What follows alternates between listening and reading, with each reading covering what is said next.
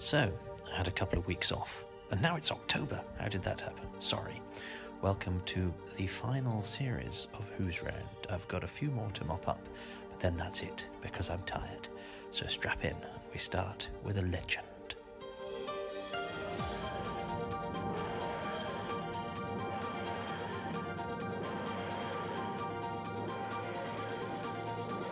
I've come from sunny Manchester to rainy London. That doesn't usually happen.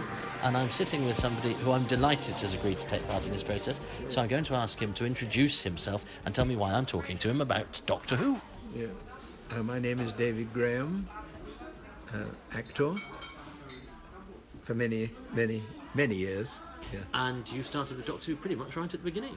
Yes, I started off on Doctor Who uh, doing the Dalek voices with the great Peter Hawkins, who's sadly no longer with us. And um, we used to go down to Lime Grove Studios um, prior to one of the stories and uh, and record. And um, we we thought out a technique of sort of menacing, aggressive voices, but with a with a a pausing stutter in the middle, so it added uh, an additional menace to the voice. And then they tricked it up by passing our voices, combined voices, through a synthesizer. So, and that was the birth of the Daleks.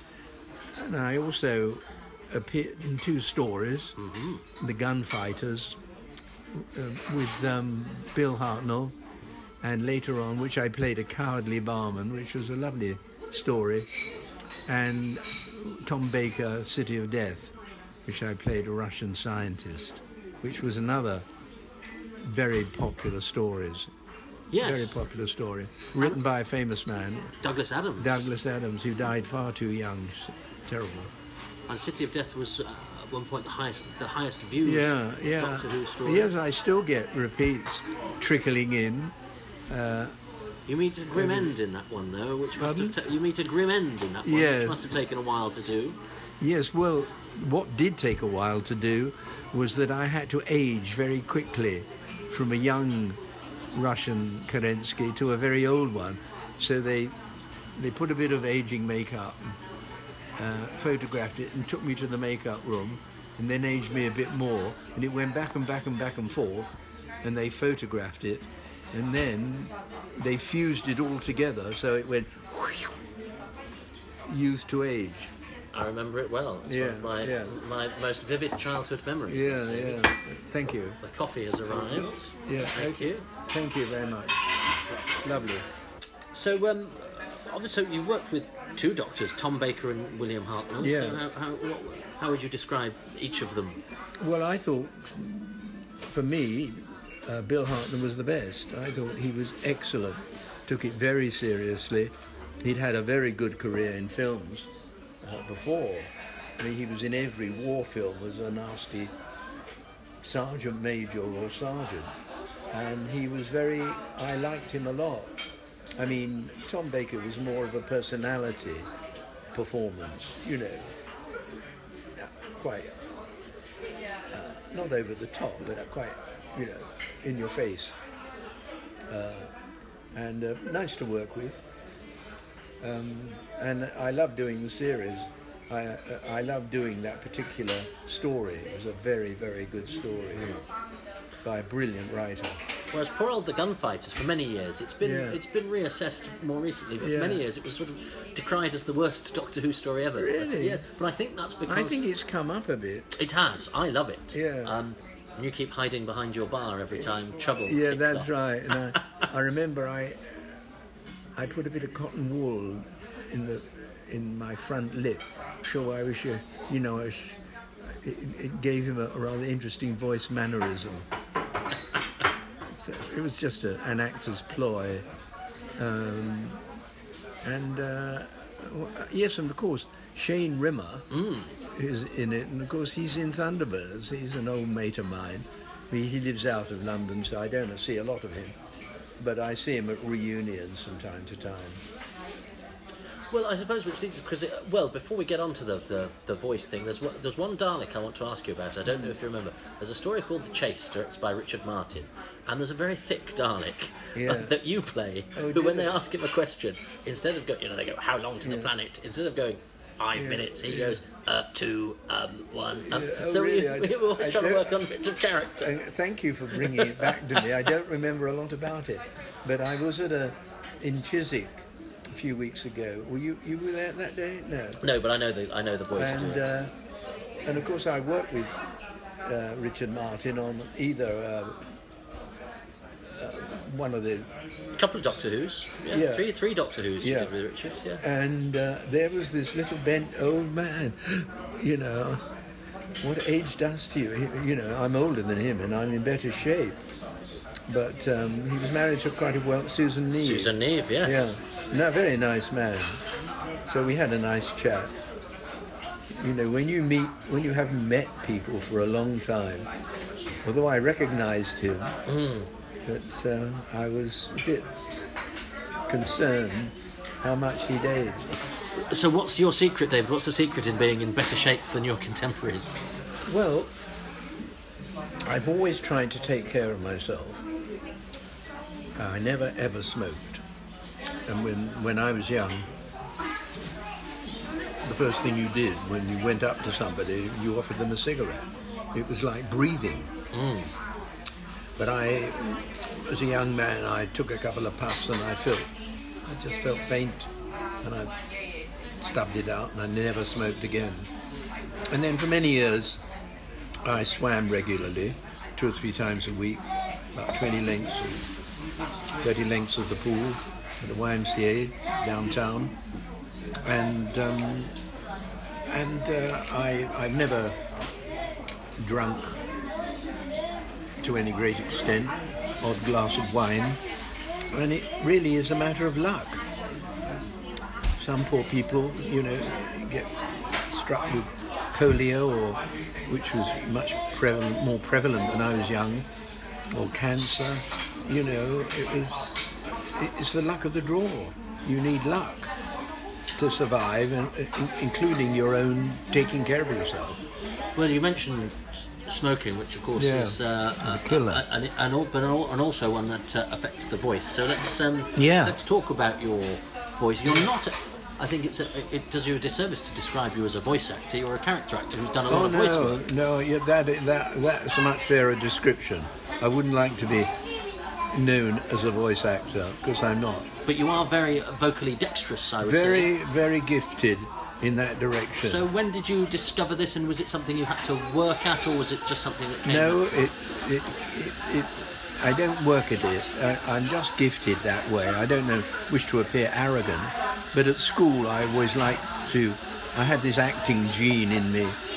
Um, an uncle of mine was an actor, but gave it up. Um, but I always wanted to act. I always wanted to read the piece or the poem at school, and. Um, after my service in the RAF, I went to America and uh, trained at a famous school. My sister had already gone out there.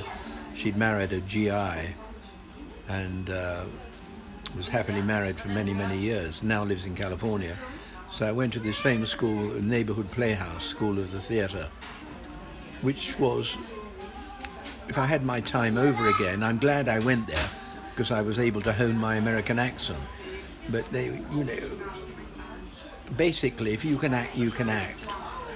And if you can't, no amount of technique is going to make you an actor. No amount of exercises or problems or improvisations. At the end of the day, you've got to learn the lines or read the lines and do it.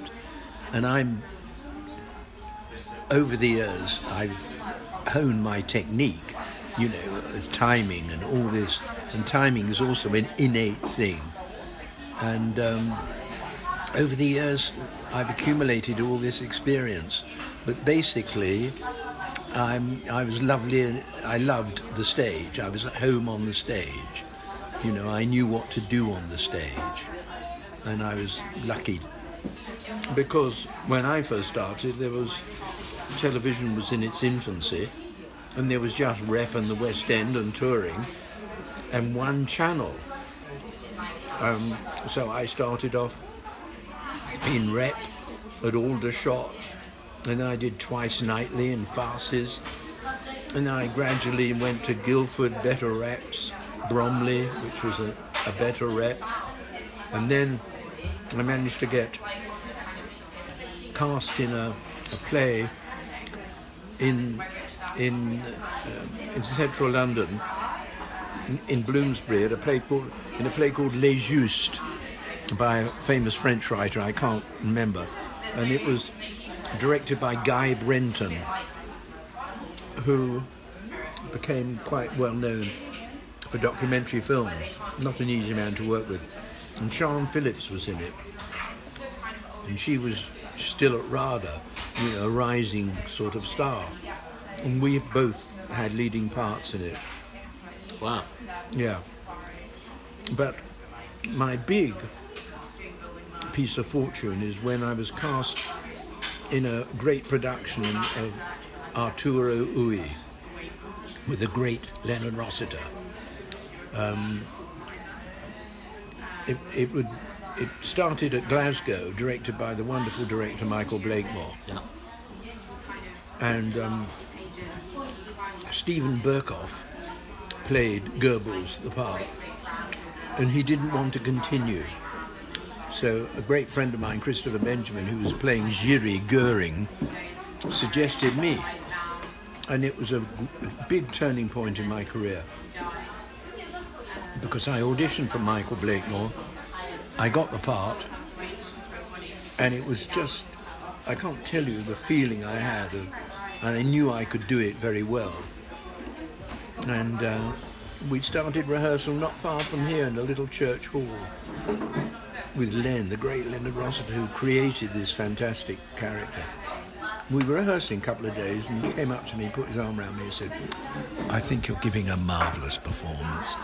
You know, you know, me, you know, was, it meant so much to me. And then we opened in Nottingham Playhouse. Um, it was, I mean, I can't talk enough about Len's performance. It was mesmeric. It was titanic. It was wildly funny and menacing. And the production highlighted everything that he and the whole company put into it. It was a wonderful production. And then, of course, we transferred to London, to the Shaftesbury Theatre, which is now a cinema complex. And we ran for about five months. And um, and it was just wonderful. It was my first taste. And from that, Michael Blakemore, shortly afterwards, became an assistant director at the National Theatre. He was invited by Alonso, excuse me, Olivier. And and someone dropped out and in the front page, a famous production of the front page. Stephen Greif was playing a, uh, a gangster. Uh, Diamond Louis, was called. He didn't want to do it anymore. So Michael suggested me, and I, I auditioned for Laurence Olivier. And I, I did a, a speech from Arturo Ui and one other speech, I think it was by Pinter. And and I left, and uh, Laurence Olivier came out, and he said, "Are you doing anything at the moment?" I said, "No, Sir Laurence. I've, I've been out of work for months." He said, "Are you likely to be gobbled up by anybody else?" This is exact words he said, and he said, "Well, I'd love you to join the company," and I joined, do this takeover part in in um, the front page, and then I understudied a huge understudy of Alec McCowen in Equus, which I, Oh. ne- I never got on, sadly. That was the 1st I'd lo- production of that, wasn't it? Yeah, the first production Peter Firth. with John Dexter. Not easy to work with. No longer, no, no longer with us. But I never went on. I knew it by heart, and I'd like to have played it because I felt I could have done a very good job. But sadly, Alec Alec was always on. Was always on. But that, but that's you see now that's very heartening for me that as, as, a, as an actor Yeah. that they go "S- Stephen Greif's not around. Um, who, Stephen's still alive. no, yes, but in- Yeah, in, yeah. In, with this part that you did, know, mm. Stephen. Gr- Now, when I think who could step in for Stephen Greif, I mm. would you'd automatically think somebody who's tall and big and dark mm. like Stephen Greif, but they went for a completely different type to play. I played it part. totally differently. I love that. You see, rather than go for a carbon copy, they let another actor come in and do something completely different. Um, um, I used to do the odd voiceover with Stephen, and he used to swim at the Y when I was there. Anyway, and then I did Saturday, Sunday, Monday, and then um, there was another Equus I understudied in, and Jumpers, that wonderful production of John Dexter with um, Diana Rigg. Um, I understudied in that. And then I went on tour with a front page in Australia, which where Michael Blakemore was born and grew up. He's an Aussie. He's not only an Aussie, but he's a wonderful writer. I strongly recommend you read a novel called Next Season. His latest novel was Stage Blood, which was about the time I was at the National with all the ructions going on backstage. And I wrote to him afterwards and I said there was more drama going on off stage than on stage. but it was very, very important for me because later on, Michael Frayn had written a play called Make and Break, which was about an obsessive salesman who did wall dividers. A superb part from, for for Leonard Rossiter. No one could touch him for obsessive, comic obsessives. And I played a, a rather charming, wily Hungarian salesman. And I had a lovely scene with Jimmy Grout, Oh, sadly no longer with us, who was a great friend of Len's. And I became friendly with Len. He wasn't an easy man to know, but I used to go to his house from time to time, and I had immense admiration for him. I'd like to have done some of his comedy series, but I was never offered anything. But, but I mean, I saw him three weeks before he died. I went to see him in a revival of a, I forget the name of the play, but it was a revival. uh, it was the play he died on was Loot by Loot. Orton. Yeah, Yeah, Joe. Playing uh, and I, yeah, marvelous part for him. And um, I went round. I was with a girlfriend I was with at the time, and he came to the stage door, and I said, "I've just got a few notes, Len." He said. Last time I saw him, he's dead two weeks later. What a loss! What a what an actor! In my mind's eye, I can rehearse scenes in which he was in in Arturo Ui and replay them in my mind's eye. No one, no one could could have touched it. They've revived it. I think Anthony Sher revived it. I couldn't bear to see it. No one could touch Leonard Rossiter in that part. He was a genius. Anyway, and um, so I had a good run in, in Make and Break. It ran for about 10 months. And in the meantime, I was doing television, you know, like two stories in uh, uh, Doctor Who, and uh, I was in Softly, Softly. I'm not sure Richard Martin didn't direct it. And I was in and out of plays all the time. You know, I did a two-hander, and then I got a. Someone asked me. Someone recommended me. I went to see someone who was doing two documentaries about Albert Einstein. And I met him in Hampstead, and he, he, offered me the part. Well, he, he could, you know, I wasn't a big name. And so I got to play this wonderful genius, this amazing genius. And the makeup took about two hours, you know. And I looked, if you look at my website, there's a little clip of me as Einstein. And uh, then we, we did, we did one, and then they decided to do yet another documentary about his association with the atom bomb, which he was against. initially. I'm not sure why, because a lot of his theories were the basis of the atomic bomb. But it was a marvellous part to play. And uh, I remember John Tydeman, who used to be the head of drama on the BBC Rep, and I was on it for 18 months, so I, during his time, he wrote me a very complimentary card about my performance, you know, because the, the German accent was no problem and the makeup was marvellous. So it was a fusion of the two, of drama inserts and documentary. Um, and then, of course, my voice career many years ago was given a huge boost when I met Gerry Anderson on a TV film called Martin Kane. It was total crap script, really rubbish. And um, you know, the middle between takes, we sort of got talking, and he said, um, "I'm trying to get. I'd like to make children's programs, you know, of some kind." So I said, I pricked up my ears at that, and I said, "Well, I'm I'm not bad on voices and character accents." And um, a few months later, I got a call from him, his office, and said he's doing a series called Four Feather Falls. Um, and there's a part he liked me. Well, I, I ended up playing two parts.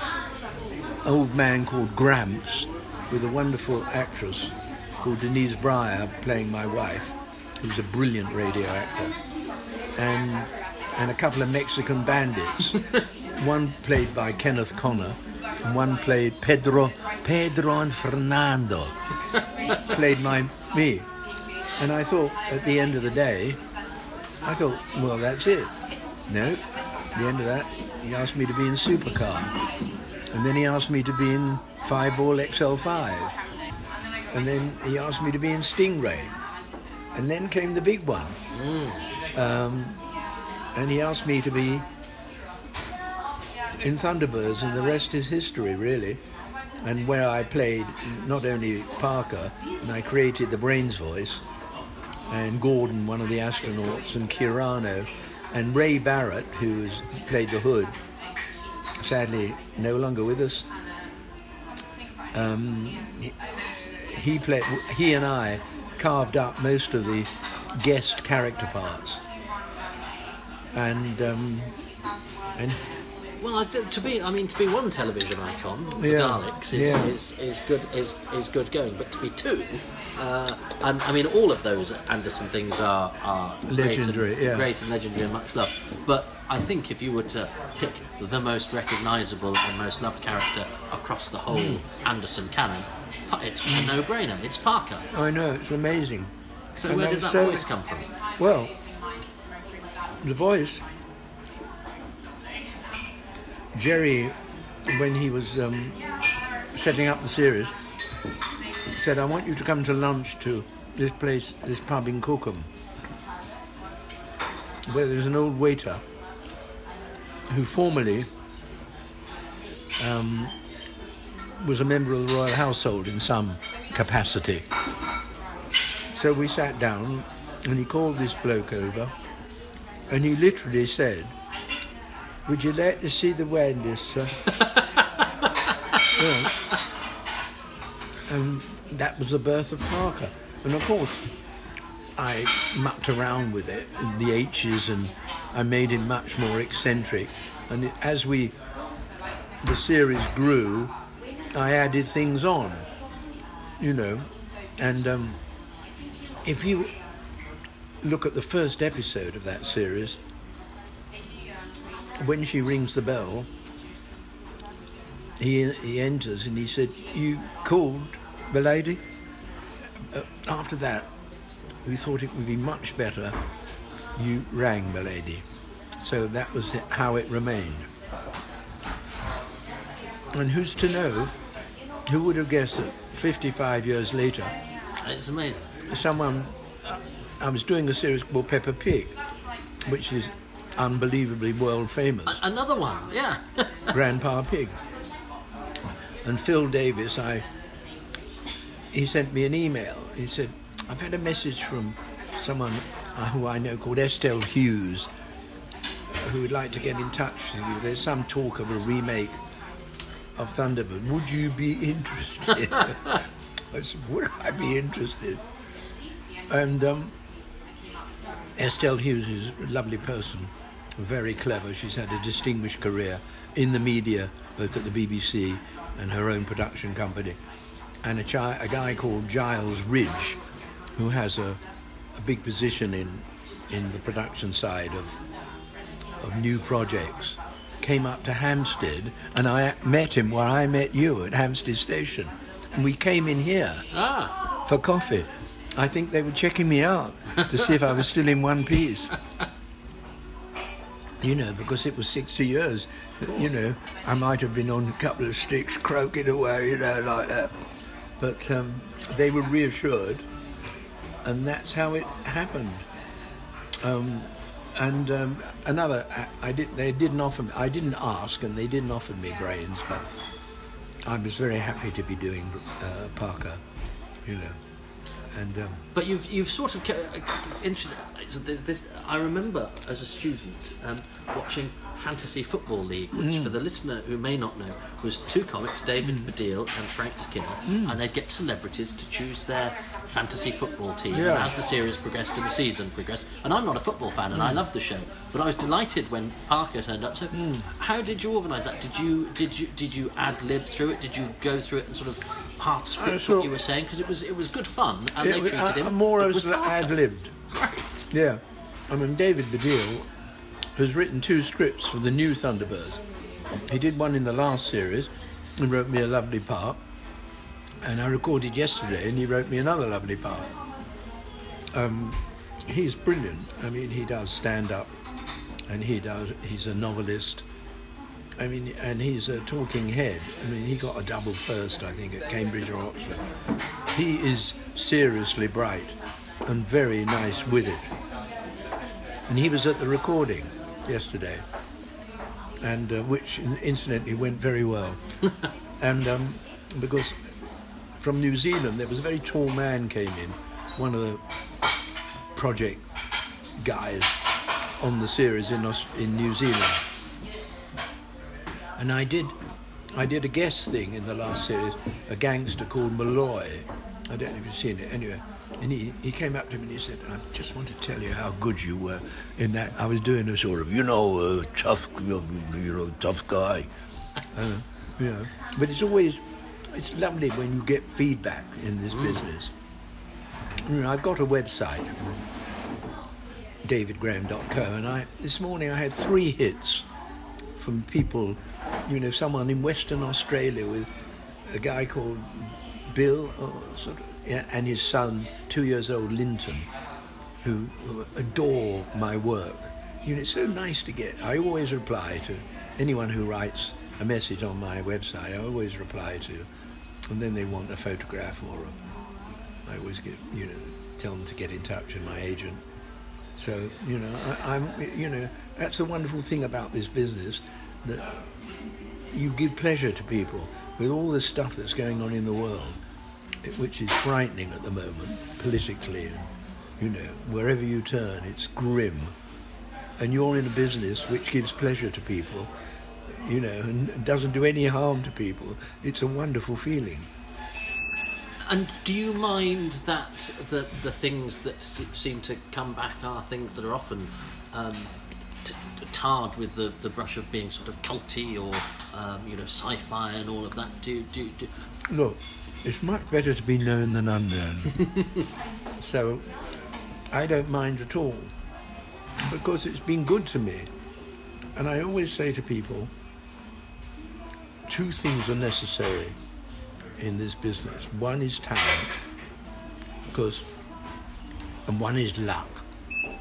Because all the, the great things that have happened to me was by being in the right place at the right time, meeting Gerry Anderson, taking over this part from Steven Berkoff, through my friend Chris Benjamin recommending me, auditioning for Michael Blakemore, auditioning for Laurence Olivier. Those things were, if I hadn't have been in the right place at the right time, I probably wouldn't be sitting here with you. God knows what I would have been doing. I might have survived and got lu- lucky in an, another direction. And so you well, you mentioned Olivier and Leonard Rossiter. Who are the, some of the other sort of great great Len- talents that you've worked with? There? Um, Colin Blakely, Joan Plowright. Colin Blakely died far too young. I did two. I did a another play, Filumena, by um, same author, same director, um, Zeffirelli, Franco Zeffirelli. Also not an easy man to work for, but um, um, so I've, you know, I've been lucky. I'm working, and you know, if I was never intimidated by people because I did my own thing. I wasn't saying I'm working with Leonard Rossiter, you know, you who could be quite quite difficult. But if he saw you were good, it, it doesn't matter. It was like one good great actor recognizing a good actor, you know. And I was always, I wasn't arrogantly confident, but I was always confident in my abilities, especially on the voice side. Hmm. And you know, when I get into a studio, it, it's very serious work. But I have a very good sense of humour, even if I say so myself. And they will always like my sense of humour, the way I approach the work, and kind of one-liners I come out with. So it's a very happy way to make a living, doing something you're you're good at, um, and having the rewards I've had. Because uh, earlier this week, you know, I get repeats from time to time on the first series of Thunderbird, and I had a bumper repeat of a Thunderbird, obviously sold to Japan or somewhere all over the world. So you know, these things make one's life easier. You know, and, the fact that I'm very old in terms of age, but I'm together. You know, when you hear about dementia and Alzheimer's and and all the terrible things that happen, you know, I'm I'm, I'm blessed in a way that vocally and mentally I'm on top of things. And what, but what about you know in those early days? Say, for example, I mean those those early tellies you did were, were live. I mean, Oh yeah, well, live, frightening. Well, I'll tell you a story. I was doing a one of the great plays of modern plays of history by the great Arthur Miller. Oh, Death my of- favourite Death of Death a Salesman. Salesman in 57 you did that. Yeah, I was, and that was live. And I remember, I forget the, I forget the name of the director. It was a, a Silvio. Silvio Narizzano. Yeah. Yeah. I did a, a few plays for him. And uh, the floor manager was a, a guy who later on became a director. And of course, live. And I was playing Bernard. And there's a young Bernard and an old Bernard. And I had to run, run across the stage because it, the, the set was almost not in a, in a proper studio, you know. So I had to run across the set to, to hit a mark to play my big scene. It wasn't a huge scene, but a very important scene with Willie Loman, where he asked me, Where did I go wrong, Bernard? What happened to me? What happened to me? And as I hit the mark, the, the floor manager gave me the wind up to get a move on because we were overrunning to speed up the dialogue. What a way to be cued, you know. But I got through it all right, and I think we, you know. But that's the sort of thing that happened. I remember in one production I wasn't in. Someone even died on the set, but and it was like it was like a countdown to an explosion. You know, at eight o'clock there was 30, 30 minutes, and then uh, fifteen seconds, five, four. It's a wonderful way to relax an actor to this this heightened tension, but you just cope with it. You know, because whatever you're doing, there is a slight tension. You know, if, an opening night, big tension in the theatre. You know. Well, um, you and you worked. I mean, you, you. I think the first telly I found for you was directed by Rudolf Cartier. Um, I Yeah, don't know if that Portrait of. Peter Perowne. That's the one. Yeah. Um, that was at, 1952. don't. That was at Alexandra Palace, and we were we were some kind of jury giving evidence. Derek Farr, Derek Farrer, David Farrar. David Farrow, yeah. Yeah. And we were all seated on seated on chairs, and one by one, we went up to play a little scene with David Farrar, and it was like moving up in the execution chamber, you know. And of course, it was live. Well, he was a big name, um, Rudolf Cartier, at that time. He was rather serious and Germanic. He had, a, I think he was originally from Germany or Austria, Austria, yeah. but he was a big name. He lived to a great age, I think. Mm. He did, yeah. Uh, he, he was about 94, 96. His, his, his birth. I'm got- writing a book about Quatermass. His birth date varies. I've got some catching up to do. And um, another emigre that you worked with, was, uh, Herbie Wise. You worked with a lot. Brilliant, very good. In Search of Happiness, a play I did at Granada, In Search of Happiness. And he was a very good stage director. He, what, he got his spurs directing at Dundee Rep, I think, as a young man. He was a very good. Is he still? No, he died relatively recently. Yeah, he, he was. He was.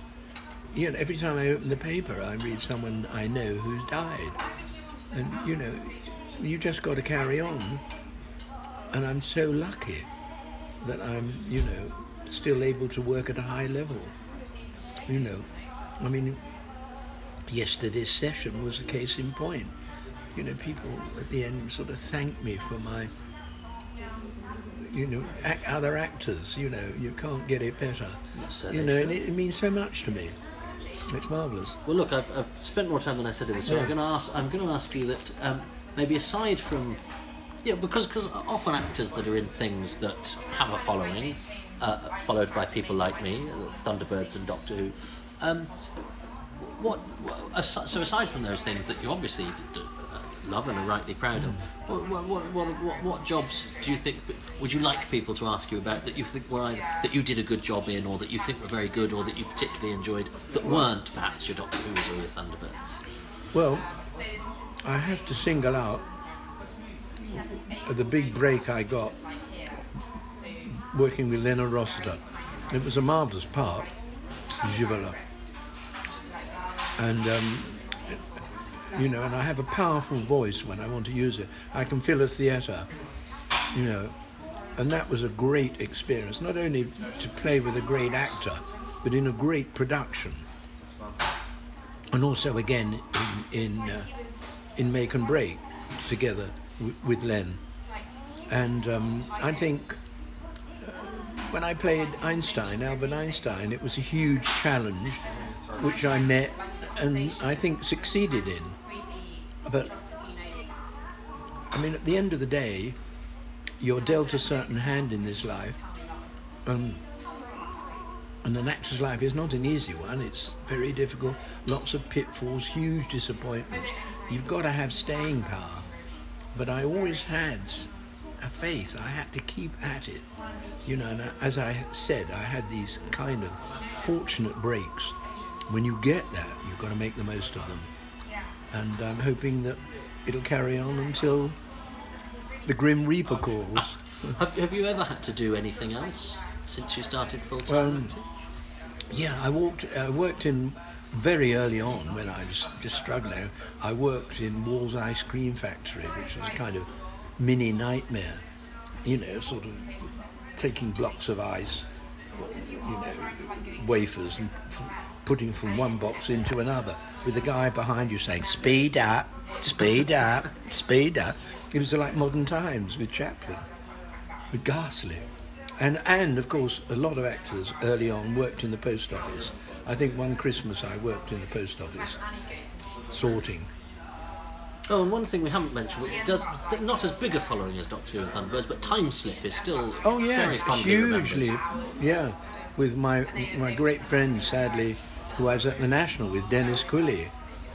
Uh, He's no, I- in that. Oh, he was a wonderful actor. excuse me, wonderful actor Denis Quilley, so versatile. He could sing, he could act. You know, I mean, he played leading parts, and I was in the Scottish play, which I'm not supposed to mention. Uh, I, I was playing a small part, and he was playing the king, uh, and uh, Diana Rigg was playing, uh, uh, who was lovely, who was playing Madam. Um, and I also did early, long time, earlier in my career with Bernard Miles when he had a when he had a theatre in his back garden at St John's Wood, and we did the play. And Bernard, who was very eccentric, said we're going to do it in the original Elizabeth- Elizabethan. So we had some weird coach, and I was playing the Birnam Wood messenger, and I actually came on and said, as I did stand my watch upon the hill, I looked toward Birnam, and anon methought the wood began to move. And then notice the next day in the Evening Standard was in the farmyard. oh God, you can't win them all in the farmyard. But he was, he was, you know. But you know, I was glad to do. I was making about fourpence, I think. You know, but it was an, another stepping stone. And I met a very good friend who was also doing a gentleman in waiting. Sadly, no longer with us. And I always, I always like to mention Cyril Shaps in these because he's a he's a favourite of the listeners. So he was quite a close friend of yours, was he? Cyril? Oh yeah, very close friend.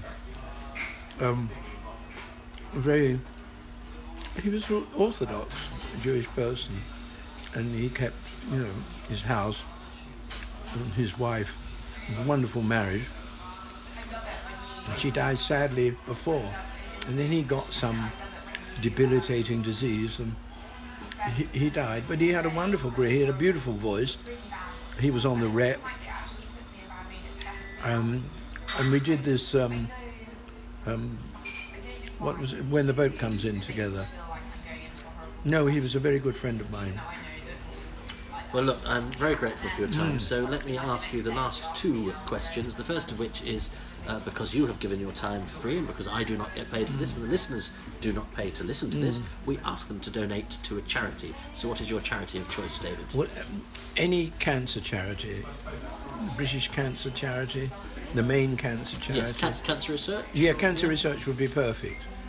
Because I went to a dinner recently, at which Sylvia Anderson, who died recently, was was arranging, and uh, with her daughter Dee, and sadly she died. But the dinner took place, and I was invited, and it was for cancer research. We shall do that. And the final uh, question is this: This podcast was originally conceived nominally to celebrate 50 years of Doctor Who. We're beyond that now. But what's your message to the Doctor Who fans listening out there? Well, um, I'm I'm very grateful that I was lucky enough to to create the famous Dalek voices with my dear friend Peter Hawkins, and to appear in two stories, one with Bill Hartnell, one with Tom Baker, which I understand has become one of the famous stories of all time.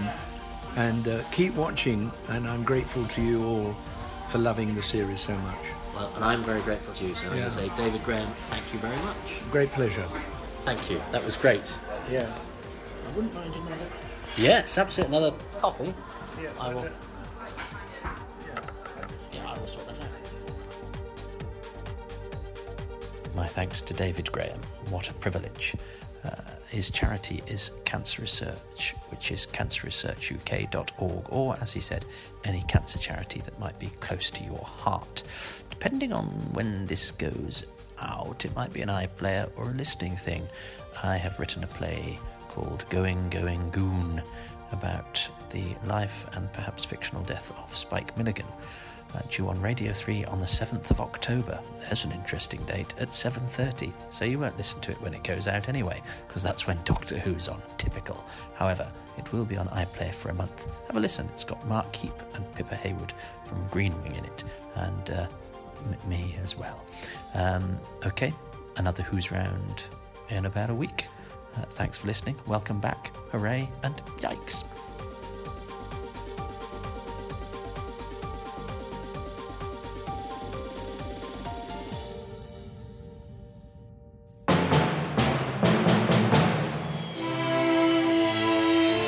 As the Spectrum jet touched down at London International Airport, an intercontinental airliner from Central Africa Airport was touching down on a parallel runway. Among the passengers who alighted was Professor Standal. He thrust his way unceremoniously through the crowd and showed a pass to an official. Ah, yes, Professor. Your private plane has been refueled and is waiting on runway 27.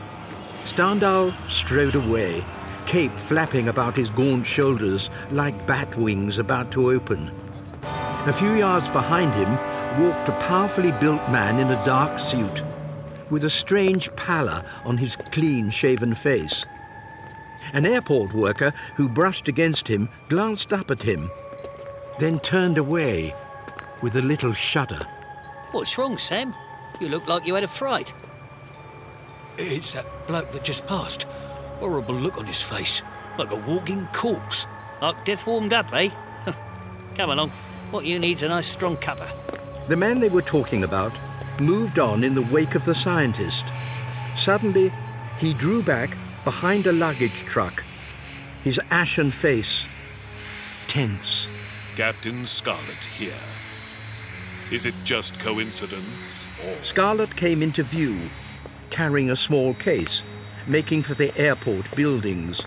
Suddenly he checked, and the watching man quickly slid away out of sight round the bend of the truck.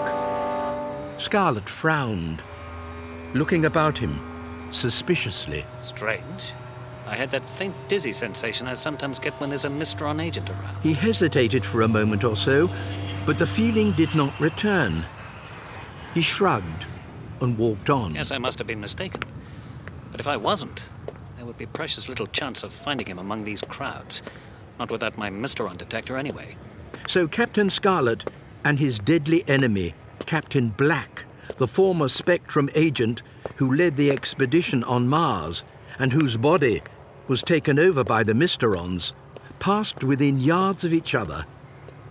Had Scarlet seen his enemy first, the history of the next few weeks might have been very different. While Scarlet was getting into a hover taxi outside the airport to travel into London, Captain Black was stowing away in the private helijet of Professor Standal.